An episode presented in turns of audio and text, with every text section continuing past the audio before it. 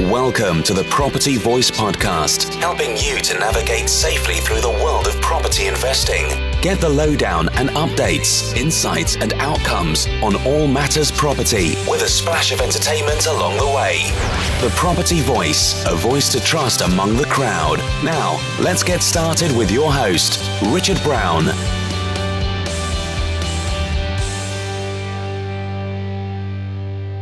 Hello and welcome to another episode of the Property Voice podcast. My name is Richard Brown, and as always, it's a pleasure to have you join me again on the show today.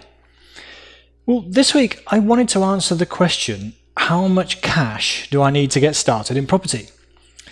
When most people say that say property, they tend to mean buy to let. So I shall certainly start by looking at buy to let However, as you will see in a moment, we shall take a quick look at a couple of other options as well that may require a little less uh, in upfront cash uh, when compared to buy to let along the way. But let's get right into the discussion now. Okay, so let's get on with this week's featured topic with Property Chatter. Okay, so how much cash, or in other words, capital, do I need to get going then? Um, well, Traditional buy to let requires a deposit for a mortgage and some extra funds to cover some of the fees as well. So even if we buy a cheap and cheerful property, we probably will need at least £20,000 in capital, and that's assuming we're undertaking no refurbishment or improvement works at all. So it might be a little bit tricky. We're buying a cheap property with no work required, but there we go. Um, it can be done. Maybe put a bit of carpet in, liquor paint, and, and turn something around. However, that might mean investing in a two bed terrace house in a grim former mining village. And that, that might not be the best investment to make either. So, nothing against former mining villages, it's just that it might not be the best investment location. So, there's an element of trade off that's required. And that's why raising more than this could be beneficial if we possibly can. Now, there are actually two challenges when it comes to traditional property investment through buy to let. Uh, the first is raising the starting capital, and the second is raising the starting capital for the next one all over again.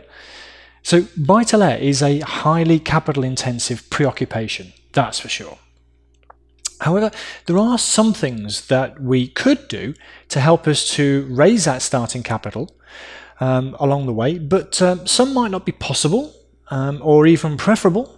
But here goes. I'm going to mention them anyway. And there's a recurring theme, by the way, that's going to come out, and it, uh, you might hear me say the phrase delayed gratification or sacrifice once or twice in this list. But here we go. So the first one aggressive saving. And when I'm talking about saving, aggressive saving, I don't mean the sort of, you know, vanilla 5 to 10% of earnings that is often the sort of figure that's banded around when we talk about savings. I'm talking about something much more dramatic than, than this. You know, it's, it's more substantial percentages of income. And some people have actually managed to save very substantial amounts, something like 50% of earnings. I think um, in the US, for example, there's a whole community who, who do this sort of thing, and they, they meet up re- regularly in a very low cost way, as you can imagine, and uh, they share all their ways in which they, they save uh, a lot of their earnings. And there's also been this famous uh, blog poster who decided to live frugally for a whole year and save a substantial amount of their earnings too. So if you want to go and look that sort of stuff up, there are things out there, there are resources available that can help give you some ideas. And it goes hand in hand to some extent with the second item that's on my list. And the second item on my list is budget slashing. So, as I say, it goes in harmony with saving. And this is a severe uh, review and a severe cut of our spending habits.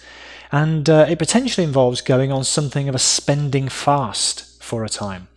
That can mean no holidays, no meals out, no expensive TV subscription, no branded products, no second car, no first car even. Uh, one of the examples I was, I was thinking about earlier, the, the lady concerned, she, she didn't she used a bike and, uh, and low cost public transport uh, for a whole year and uh, saved quite a, a lot of money. Uh, no new clothes. Yeah, fair enough. Uh, you get the picture. and uh, it's called delayed gratification. As I kind of alluded to, you're going to hear a bit about that. Another option. So we talked about saving money. We've talked about uh, saving money by setting money aside. We talked about saving money by slashing our expenditure. But we can also increase our income as well. So we could consider having a second job or a home-based business. And there's uh, things like becoming an eBay or an Amazon seller or doing car boot sales, that kind of thing. I mean, when I was saving up for money in, uh, initially, earlier on in my uh, property investing career, I sold off all my CD collection, uh, was a bunch of other things as well. I managed to do that. I, I had an online eBay business selling security products, and I made a little bit of money doing that. Um, there's a couple of different things that I, I did um, to supplement my income. The other thing I did do was I upgraded myself in my uh, in my work. I, I studied. I, I, I do an, on personal development uh, programs, and I got promoted. And so I was able to, uh, you know, command a, a higher salary and, and bigger bonuses because I put myself in that position. So you know, you can look at this in a number of different ways. Uh, you don't necessarily just have to go and get three jobs and, and work 24 7. There are other ways of achieving this.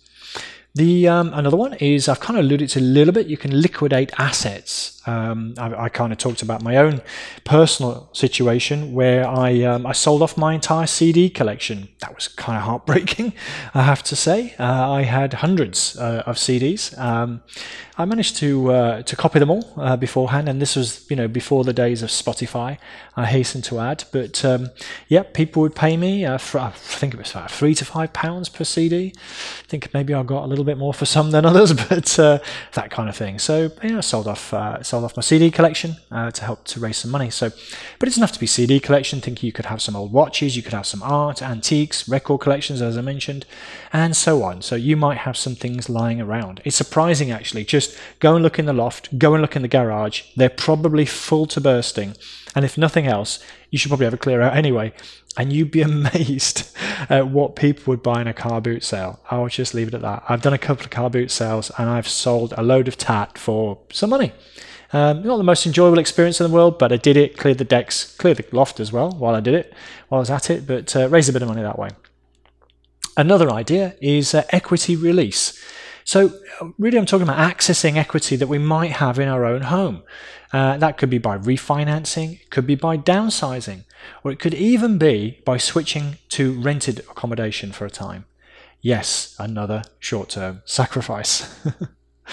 and, uh, and finally, in this sort, of, uh, this sort of list, if you like, I wanted to talk about additional borrowing. So, I'm not talking about being reckless but we could maybe raise some money by borrowing through uh, unsecured lending uh, friends and family, or other joint venture structures and that kind of thing. So, um, as a watchword there, obviously, you know, got to be careful when you're getting involved in property because if you borrowed every single penny and then you go into a project and you're kind of almost 100% leveraged, there's a lot of risk associated with that. So you better know what your exit is. You better know that you can clear yourself out of uh, any potential trouble before you do that. And it's definitely not financial advice I'm giving, I hasten to add. Anyway, I uh, I didn't say it was going to be easy. Now, did I? But um, I do remember this actually. I think uh, I'm not sure she said it on the TV program, but Kirsty Allsopp from Location, Location, Location. I think it was actually in a newspaper uh, interview when uh, people were asking about how hard it is these days for people to save up for a deposit. This was a few years ago now, and I know it's got worse. But she said it's never been easy. It's never been easy to save up for a deposit to buy your own home. And it's equally, it's not easy to save up for a deposit on an investment property, which actually is even more substantial than buy uh, a deposit on your own home. It is a discipline, and it will involve elements of, yes, these words, sacrifice and delayed gratification, as I keep mentioning. So if we want something for the future, we have to give up something in the in the present. That's the principle of delayed gratification. And by the way, it's also a success principle. So um, Yep, it's going to take a little bit of pain in the short term, but it'll be worth it in the long term. So next, I just wanted to talk about some non, you know, traditional property strategies. So We've been talking a little bit about buy-to-let and, you know, chunks of money we might need as a deposit for a buy-to-let mortgage. Uh, I haven't even mentioned buying cash, but that's obviously going to need more money um, to enable us to get going in property with less capital. But be warned, some of the ideas I'm about to share uh, are more like a job or a business in their own right. So they may not be suitable for everybody. So I can't I can't make everything work for everybody all of the time. You get the picture. So, but if you if you found a pound down the back of your sofa, then how about a lease option? yes, you could get involved in a lease option transaction for as little as £1. So um, you need to go and find someone who'll agree to uh, let you sign up the option to take over that property and pay them in the future. Uh, with the with a one pound option fee, there has to be some money that changes hands, and that's why it's a pound. Um, so yes, there's a bit of work to be done, but it can be done. Or if you've got a little bit more money tucked down the back of that sofa, perhaps a month's equivalent in rent, depending where you live, that obviously is a different sum of money. Um, you could consider what's called rent to rent, a rent to rent strategy. So typically, what you need to get involved in rent to rent is maybe a, a deposit uh, or a first month's rent or combination, that kind of thing. So it's kind of like taking on a rented property. But in this case, obviously, what you're doing is you're looking to rent it out or sublet it out to make a margin between what you pay to the owner and what you recover in instead. So, rent to rent, as I mentioned, might not be your cup of tea, might not be what you want to do, uh, but it's it's an option. So we've talked about you know some strategies where you need less money, let's say to get in, with a one pound lease option or a month's rent rent to rent strategy. How about giving up some of your your your space and privacy at home? That's also possible. So um, how about uh, renting out a spare bedroom um, under the rent a room scheme? So, by the way, it's tax free, uh, or a parking space, or even a garage at home. Um, I've done yeah, elements of this, rented a spare room and, and, a garage. Not done the parking space idea, but I can see what, how that could work as well. But I've done that from time to time, as needs must, or you know, um, if I, I, I just a quick aside on the garage uh, rental. I um, I have a property with a separate garage, and I, I was storing some of my own uh, stuff for, for rental properties in the garage because I just needed somewhere to store some stuff. So I rented the property, but without the garage, and it was in a separate block, so you know it wasn't obvious. It wasn't attached to the house. But the um, the tenants they they knew I had a garage. Don't know who told them, wasn't me, but um, they knew I had a garage, and you know they were thinking of moving on because they needed more space. But uh, they learned I had a garage, and uh, I think probably the agent had something to do with it. And uh, they mentioned that I, I had a garage, and perhaps they could rent it off me. Anyway, after uh, actually, this is the second, re- well, I think it's the third renewal with this particular tenant. They asked me last year the question. I said, "No, I can't really do this. I've got, you know, I'm using the garage." But they asked me again this year, and they were semi-serious about moving on. And I thought, oh, okay, let's see what I can do. So it was actually a bit of a hassle for me because I, I filled the garage up, and a bit like the you know, everyone's garage is full, but maybe it's not full of useful stuff. So I had a little think and I thought, well, I could probably clear half the garage. How about renting half the garage space? So there's a few complications with that, you know, security of one another's products and that kind of thing, one another, yeah, one another's possessions rather, that kind of thing. So Cut long story short, I've agreed to rent them half the garage space. So I've actually upped the rent uh, on the property as a result of that. But it means I've got to go and clear half the garage out as a result. So hey, never mind. Uh, so we've talked about giving up some money, we've talked about giving up some of your privacy and space at home, but how about giving up some of your time? So perhaps the other option is to give up some of your time and actually exchange your time for money in some way. So you could potentially look at deal sourcing. So in addition to maybe finding good deals for yourself, you could potentially also find good deals for other property investors and sell them on. Um, or indeed, there could be other landlord or investor services that you could undertake if you've got the skill set and the inclination to do so. Some examples are project management and lettings management. There's possibly one or two other ones as well. But um, I know of a few people who double up, if you like, and, and make have multiple income streams from property, and they use the extra income stream to sort you know fund their own deposits. So yep. So there we go. Give up some money. Uh, I'm sorry, less money from a couple of strategies uh, less privacy by giving up some space, space at home, and less time uh, to to maybe offer some services to landlords and investors. Um, but yes, it's giving something up again. But there we go, running theme. I know.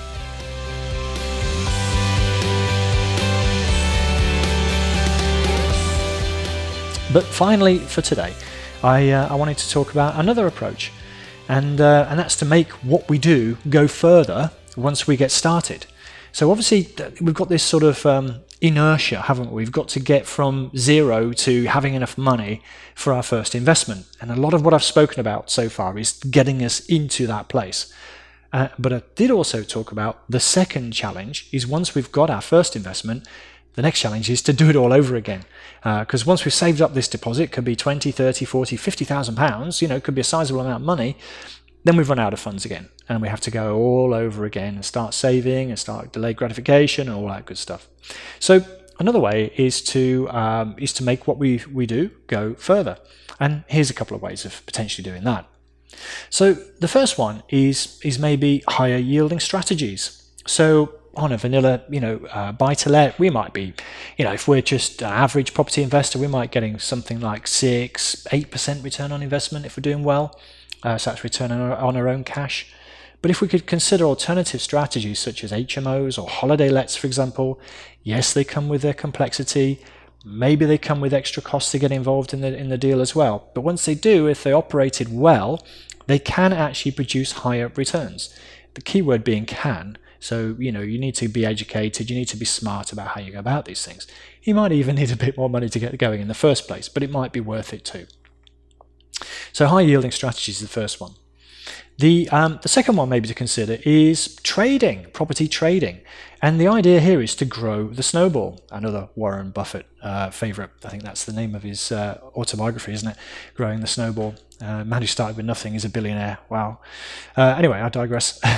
um, but here the idea is to buy and sell and make our profit and plow it into the next deal. Uh, before we even start looking at buy to let and holding assets. So we're talking about recycling our money, making it go further, taking the profit, putting it into the next deal. The idea here, when I, when I talk to people about this, is um, if you think about trading, you buy one, you do it up, you sell it on, you take your profit. You buy another one, you do it up, you sell it on, you make your profit. The idea here is to be able to do more than one transaction at the same time. So um, you, know, uh, you increase your deal velocity is what I call it. So the aim here is to try and get to a position where we can maybe do two projects at once maybe even three eventually. So if you can imagine the compound effect of running one, two, or three projects all at the same time, and even if you're making fairly modest profits, you know, 10, 15,000 pounds a go, um, putting it into the next deal, putting it into the next deal, and growing the snowball, it's quite an effective strategy. And by the way, if you want to look at, uh, it's a bit of an aside and a plug, I'm afraid to say, but if you wanted to look at potential uh, ways of uh, finding those sorts of properties, uh, we have something called a deal tip service, which uh, churn out those sorts of opportunities quite regularly. So the whole buy and sell, make a, a modest sort of profit, and uh, and go again. Um, and I'll come, I'll come in, in. The next one actually is a variation on that. So it's value adding strategies where we're looking to release equity in order to reinvest. So instead of trading and sell, you know, bagging our profit and going again, in this situation, what we're looking to do is refinance. Maybe we'll release some, not necessarily all of our profit in this example. Uh, and, and the buy, refurbish, refinance model is a good example of this. It's actually one of my favorites as well. But here we buy a property, we add some value in some way, do a refurbishment, add an extension, add a conservatory, that kind of thing and we, we then release some of the extra funds, or sorry, extra value that we've created in that property by refinancing it and then go again. So it's not as, as rapid as growing the um, as trading, sorry, in terms of getting releasing the money usually with a, a buy, refurbish, refinancing uh, strategy, but it allows us to um, have assets growing along the way. So rather than trading where it's literally all delayed and then one day we're going to buy a block of flats or something, with uh, buy, refurbish, refine, uh, refinance, we're looking to add ones and twos along the way. And actually, there's a sort of twist on this. Do you remember I was saying earlier about trading and trying to get to doing more than one deal at a time? Well, if you can imagine a scenario where it's more or less you trade two and you keep one, that just think about that. So you can mix and match a little bit here as well. But perhaps I'm digressing a little bit too far from what I wanted to say. Um, Another idea is to buddy up. So you might have 10, 15,000 and you know your, your brother or sister or somebody you know and trust might have a similar uh, sort of money. So you could potentially buddy up with them, work in partnership uh, and make your pot go further. But of course, in addition to making the pot go further, you, the returns will also need to be shared around and go further as well. So keep that in mind. I think the other thing to keep in mind is that if you're going to have a long term partnership, to have it's buy to let, you're going to buy a property together. That's a long term investment. It's a long term partnership arrangement. So just be careful about who you're going into in that situation because even the best of friends and the best of family can fall out. Uh, uh by the way, just a sub, sub uh, point there have an agreement drawn up yeah, just just if you're going to any form of partnership, even if it's your best friend, even if it's with your mum, have a have a partnership agreement drawn up. It's just wise. And there's been a number of fallouts that uh, pe- people have been through, and uh, they would have said, "I wish I'd written it down," because you know things change, unfortunately. Anyway, so the the last one in this section I wanted to talk about is joint ventures. Well, it's a little bit like buddying up. It's a bit of a variation on buddying up. But uh, here we're looking to borrow the funds from a, a, J, a JV finance partner. Now that could be someone we do know, friends and family, as I've kind of been mentioning with the budding up. But could also be from someone we don't know as well, uh, somebody who does this for a living. The, there are people out there who just want to get a return on their money and just become a financing partner. So, yep, you can find those sort of people. You can agree to pay them a fixed rate of return or a profit sharing arrangement. Uh, normally, it's on a project by project basis rather than a long term partnership basis.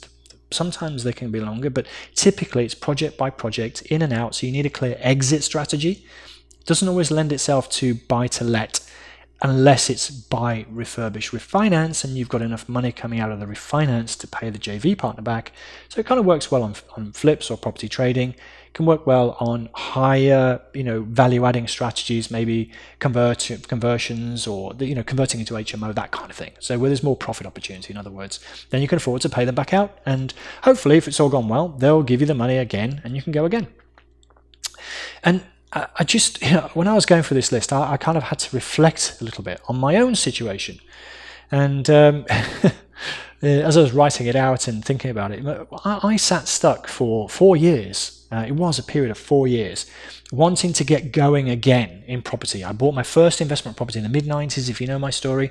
But then it was in the in the sort of early uh, thousands, what they call them, the um, millennials. I can't remember what they call them. Anyway, early early 2000s that I really wanted to go again in property. I had the bug and I wanted to get going, but I didn't have the funds available to do so at the time.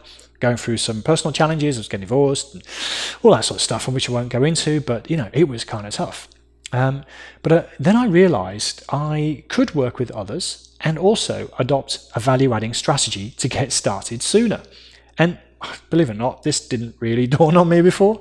Don't know why. Well, I just I was just ignorant. I was not aware, and there wasn't so much information available. Certainly not in the quality that it's available now. So, cut a long story short, uh, I had around about ten thousand pounds I'd managed to uh, snaffle away from a bonus I'd achieved, uh, received even at work. So I had my ten thousand pounds. I combined this with a fifty thousand pounds uh, bridging finance loan to buy a property um, and also £50,000 from a JV partner who agreed to effectively you know, stump me up for part of the, the money to buy the property and a part of the works cost. And indeed, something I, I can't really, I haven't really come across too many times, a very rare £25,000 contractor loan to fund some of the works as well. So the contractor actually agreed to lend me the cost of the works that they were going to undertake, which is very nice of them. They charged interest for doing so, but there we go. It meant they also got the job, of course, so that was interesting to them.